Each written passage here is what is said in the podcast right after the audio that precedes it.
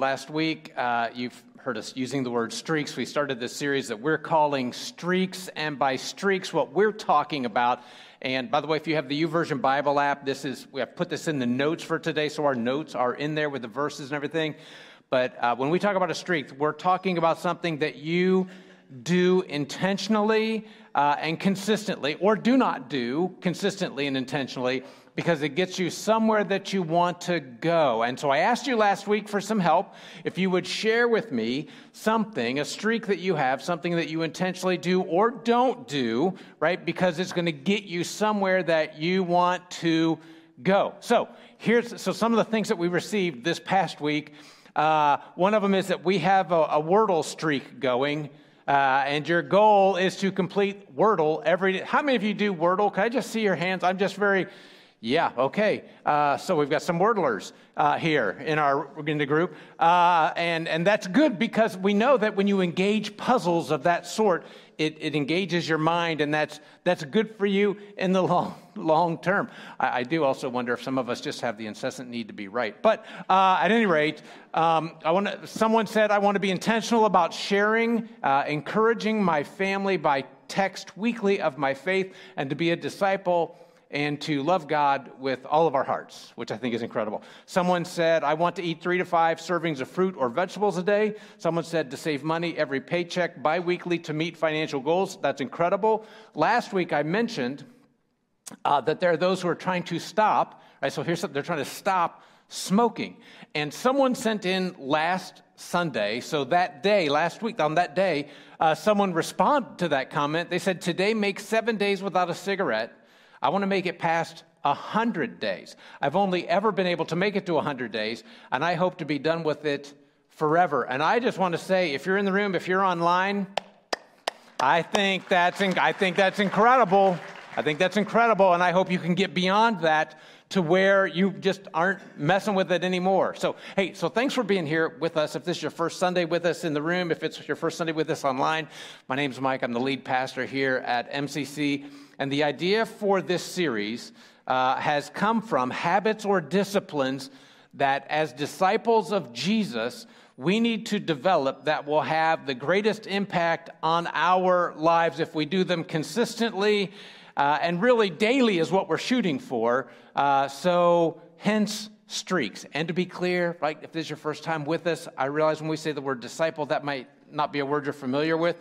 When we say disciple here at MCC, we mean something very specifically. And so it's in the notes. I want to make sure you take that home.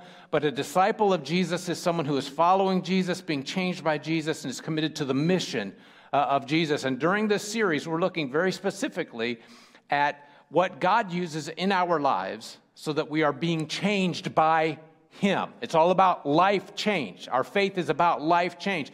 And when we talk about being changed by Jesus, listen, we don't, it's not that we have to do this hard work and just try really hard.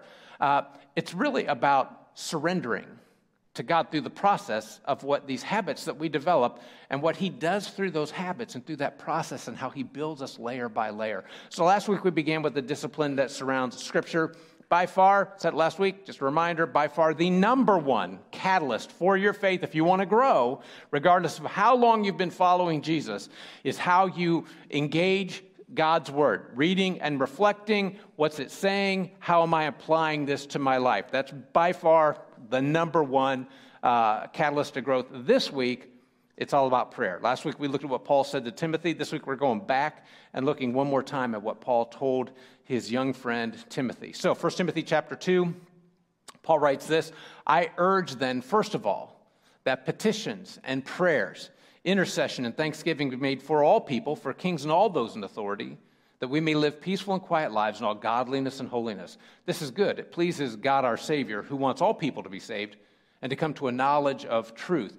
For there is one God, one mediator between God and mankind, the man Christ Jesus, who gave himself as ransom for all people. This has now been witnessed to at the proper time. And for this purpose, I was appointed a herald uh, and an apostle. I'm telling the truth, I'm not lying. Uh, a true and faithful teacher of the Gentiles. Therefore, I want men everywhere to pray, lifting up holy hands without anger or disputing. So, I just, from the very beginning, want to make sure that we understand what Paul, when he talks about prayer, he's not talking about people who merely pray at prescribed times of the day or certain events in their life, but people who realize that the direction and the outcome of our lives depends on God. You know, it's interesting, the last couple of weeks, prayer has been all over the news during the Bengals Bills game. I'm sure you've already heard 24 year old Damar Hamlin received more than 30 minutes of medical attention on the field, including CPR, to bring him back to life. That week I watched the clip multiple times. I'm wondering if you did as well. I didn't see it live, but I heard about it. I went back and I just kept watching that clip, and it, it was hard to watch. It blew me away that someone what I was trying to wrap my mind around was how could someone who was so young and in such good shape, how could, how could they experience cardiac arrest on a field like that? Now, thankfully, if, I don't know if you've been keeping up with it, he's doing better. He's out of the hospital. Actually, if I read correctly, yesterday he was at the team facility uh, to, to talk to folks. But the immediate, and what I want to take you back to is when they realized on the field how serious this was. The immediate response of the team. I don't know if you saw it or not, but they went to their knees in prayer. And I'm just curious if you were asking yourself, why in this moment of deepest need, when they knew they could do nothing, the, the team, they, they were helpless in this situation, why did they feel the need to do that? Well, let me bring it into this room this morning. A friend once said to me, A church cannot grow beyond the prayers of its people. Do you believe that? Because I got to tell you, I do. Apparently, Paul did as well in chapter 2 and verse 1. He tells us, and I want to make sure you get this, because when we talk about being disciples and habits that grow us and disciplines that move us forward in our faith, disciples make prayer a priority in their life. Uh, verse 1 says, I urge you then, first of all. So he's talking about worship. In this whole chapter, he's talking about worship. And so I want to make sure you understand those words, first of all, they could mean that uh, prayer was to happen first. Could, that's what he could mean, is that prayer really needs to happen first in worship. Could be what he meant, but that's not what he's talking about. It could also mean I have a list of items I want to talk about when it comes to worship. And the first one I'm going to talk about is prayer. It could mean that, but that's not what he's talking. That's not what he's saying. By first of all, Paul is saying that prayer has to have a place of priority.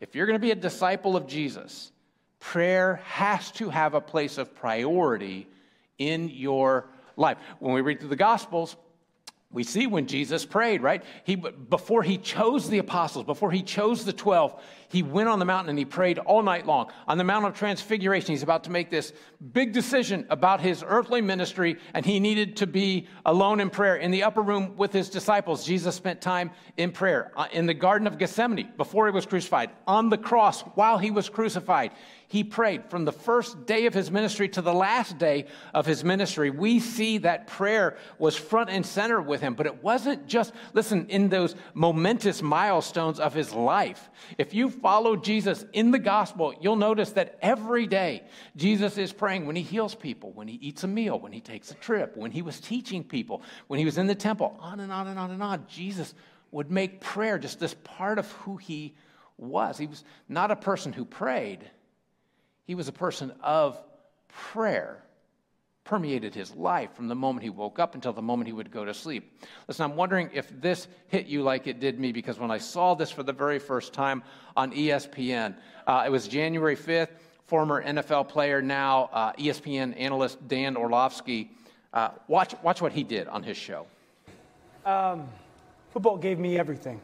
You know, and I think even through the midst of absolute tragedy last night, I think you saw some of the beauty of football mm-hmm. as well, that it's brought us all here together. Um, you know, like this is a little bit different. I heard, I've heard it all day, like thoughts and prayers. And you just heard Scherf and Jonathan Allen say, like, all we can do is pray for him. And I've heard the Buffalo Bills organization say that we believe in prayer. And maybe this is not the right thing to do, but I want it's just on my heart that I want to pray for. him. It is. Damar Hamlin right, right, right now. Um, I'm going to do it out loud. I'm going to close my eyes. I'm going to bow my head, and I'm just going to pray for him. Um, God, we come to you in these moments that we don't understand, that are hard, uh, because we believe that you're God and coming to you and praying to you um, has impact. We're, we're sad, we're angry, um, and we want answers, but some things are unanswerable. We just want to pray, truly come to you and pray for strength for Damar, for healing for Damar, for comfort for Damar, to be with his family, to give them peace. If we didn't believe that prayer didn't work, we wouldn't ask this of you, God. Um, I believe in prayer. We believe in prayer. We lift up Damar Hamlin's name in your name. Amen. Amen. Amen. Amen. It's beautiful. Respectfully. Yeah. I, I don't know what religious channel you watch. That wasn't on it. Okay? I just want to say uh, this was on ESPN. And he said, if we didn't believe that prayer works, we wouldn't ask this of you, God. I, I believe in prayer. We believe in prayer. That's a powerful statement. I don't know if you noticed, he did like a tutorial on prayer. And so, in case you don't know, I'm going to close my eyes and I'm going to bow my head in case you're wondering what's going on when I do that, right? For those uninitiated. I just want to say that here, I don't know if you noticed, uh, my buddy Tim put the new prayer walls up for us. Took the old ones down. They're upstairs in the offices. We brought, we put new ones up, put some new ones up in the balcony as well. But I want to make sure that you know this past year, our, our, we would, people would pray on Sunday mornings. You would write things on those to pray for. People would pray on Sunday mornings. Our elders would pray. Our staff, during our staff meeting on Wednesdays, when we come to our time of prayer, we just come down here to this room. We all take a board and we stand in front of it and we pray for what's on that board. And some of the things, you, you can feel the weight. I'm burned out. My battle with anxiety, my battle with food addiction, the people of the Ukraine, clarity, a job, to be a great dad and husband, for God to move in our blended family, for Ed to find Jesus before it's too late. And he did, just in case you were wondering. For my daughter to have courage to leave an abusive relationship. I, I mentioned last week that Timothy was raised in a religious home. He'd not only had been taught how to pray, he'd been taught how to pray he knew the importance of prayer, but what Paul is writing to Timothy here is to remind him that prayer has to be a priority in, in, the church's worship and life. And I wonder if Paul is writing because Timothy is in this difficult city in which it, to start a church, to build this church, and he needed reminded. And, and I say that because sometimes when things get tough or life gets so fast paced, I need to be reminded. And I wonder if you ever sense that as well. Sandy will catch me every once in a while and she will say, Have you prayed about this? And I will look at her with the most incredulous look on my face that I can muster and say, I'm the lead pastor of the church. What do you think? And she'll say, I think you haven't really taken time to pray about this. and she's right, you know? I mean, sometimes there's just so much to do, and I get moving so fast, and I get so busy doing things for God that I forget to just take time and stop and be with God. And I wonder if I'm the only one in the room who does that around here. Richard Foster said, We will never have time for prayer, we must make time. I just want to say that God works on and in the lives, through the lives of those around us because of our prayers. And so I put this in your notes, wanted to make sure you took this as well. A disciple prays intentionally. So there's some things that we're doing very intentionally. And, and I want to make sure you understand when I say that, first of all, we ask for guidance.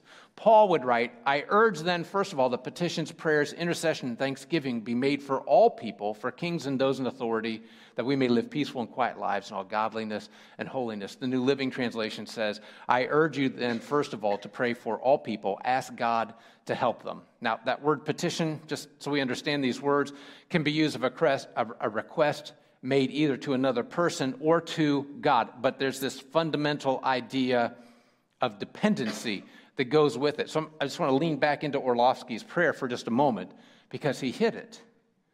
God, we come to you in these moments that we don't understand, that are hard, because we believe that you're God.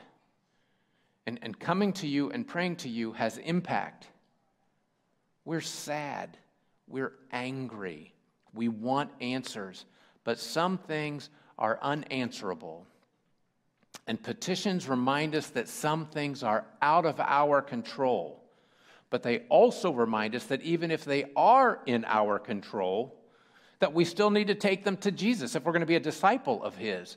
It's, it's recognizing that some needs can only be met by God. That, that word implies a sacredness, a reverence for who God is. The next word is intercession. It originally meant to meet a person and to hold this intimate conversation with them, and then it acquired this special meaning of, of coming into a king's presence uh, to submit a petition to him. It, it, it implies this nearness, an intimate relationship with God. The last word, thanksgiving, we really don't even need to explain it.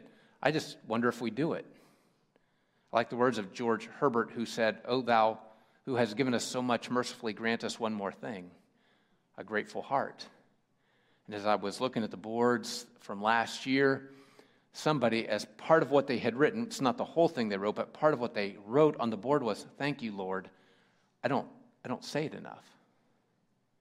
And I wonder if you recognize that in your prayer time as well. Do you take time when you come before God to recognize that you're coming before Him because you, you need Him? You, you depend on Him. And when you approach Him, is it, is it out of reverence for who He is? Is there an intimacy? Is there a familiarity? Uh, knowing that you're not in the presence of this God who's off somewhere, and you hope if you just shout loud enough that maybe he will hear your insignificant voice calling to him over the void in the darkness. I love this image because it reminds us how untrue that picture is. And, and the, the question really is do, do you remember to thank God for access to your Father like this? You know, I've told you before that my prayer life has changed over the years that I've followed Jesus, and, and my guess is that yours has and will as well. But I've recognized more and more uh, what I need to pray for as I've done that. I've created this journal where I track what and who I'm praying for marriages that need mended, and hearts that need softened, and bodies that need healed, and people that I care about a great deal who don't know Jesus, and friends who used to follow Jesus and, and have strayed from him. And every Monday, I pray Psalm 46:10 for myself, and I remind God, but mostly me, that I have surrendered my day to Him, and I'm trusting Him, uh, and I'm asking for guidance in that day. And so I actually I will go right through my calendar for that day and for the week because there are things that are coming that I know they're on my calendar. They're coming this week. But I also know that there are things I don't know about that are coming, sure shooting, they're coming my direction. I just can't see them because they're not on my calendar, but He knows they're coming. And so I ask Him to help me. Hebrews 4 says, Let us then approach God's throne of grace with confidence so that we may receive mercy and find grace to help us in our time of need. There's this intentionality about how a disciple prays, seeking this guidance from God on a day to day basis. But but also uh, this intentionality in what specifically we're praying for. Look at verse 3. This is good and pleases God our Savior, who wants all people to be saved and to come to a knowledge of the truth. For there's one God and one mediator between God and mankind, the man Christ Jesus, who gave himself as a ransom for all people.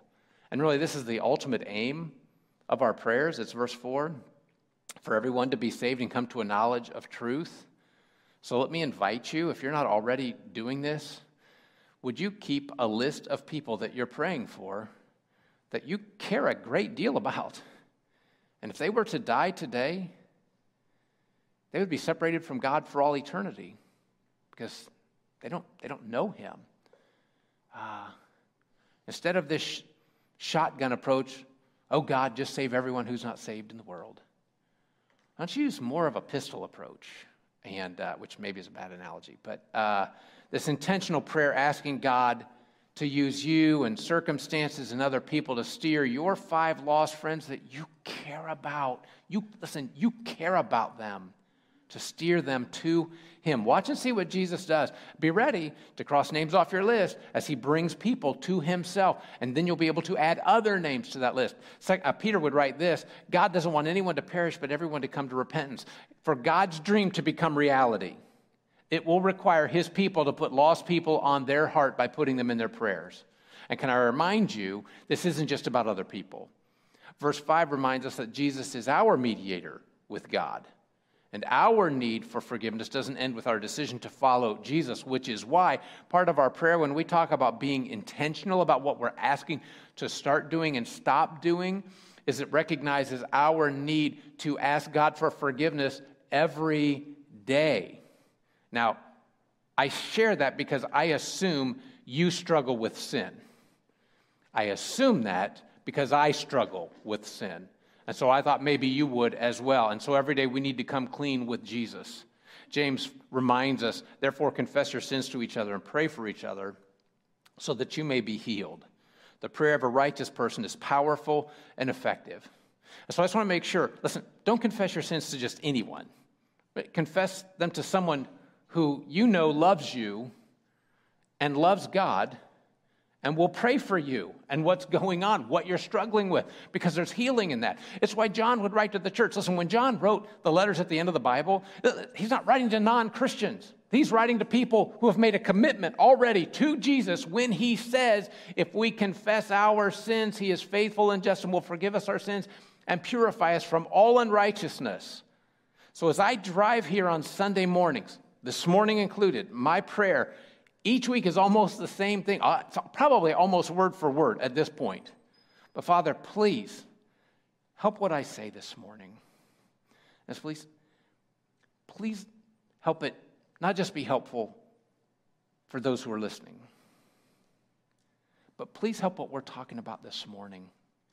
May that reflect reality in my life as well especially if I'm struggling in the area that we happen to be talking about that day. And every Monday, I begin each week praying for me to remain faithful to Jesus, to be the husband that he wants me to be for Sandy, to be the, the man he's calling me to be. And I know there are others of you. There are, some of you have told me that you pray for me every day, and I got to tell you how much I appreciate that.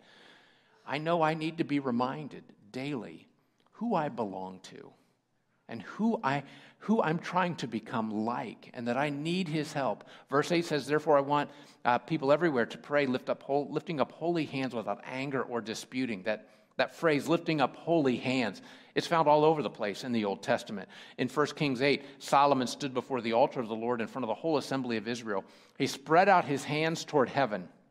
And he said, O Lord God of Israel, there is no God like you in heaven above or on earth below. And then David, uh, his dad, David, would write in Psalm 141 May my prayer be set before you like incense. May the lifting of my hands be like the evening sacrifice. This lifting of hands was this Jewish attitude and posture for prayer, kind of like when we bow our heads, right? That's this act of, if you're wondering why you bow your head and close your eyes, it's an act of reverence before God.